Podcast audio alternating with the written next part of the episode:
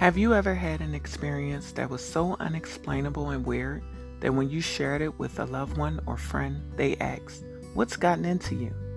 Well, that's what we're going to talk about on Faith, Family, and Things That Go Bump in the Night. God is releasing extraordinary spiritual gifts during this season, especially amongst children. The road to understanding who you are called to be doesn't have to be complicated. You just have to surround yourself with like minded people that can help you grow into who God has predestined you to be. I am Miriam Fletcher, and I'm here to help. Welcome to Faith, Family, and Things That Go Bump in the Night.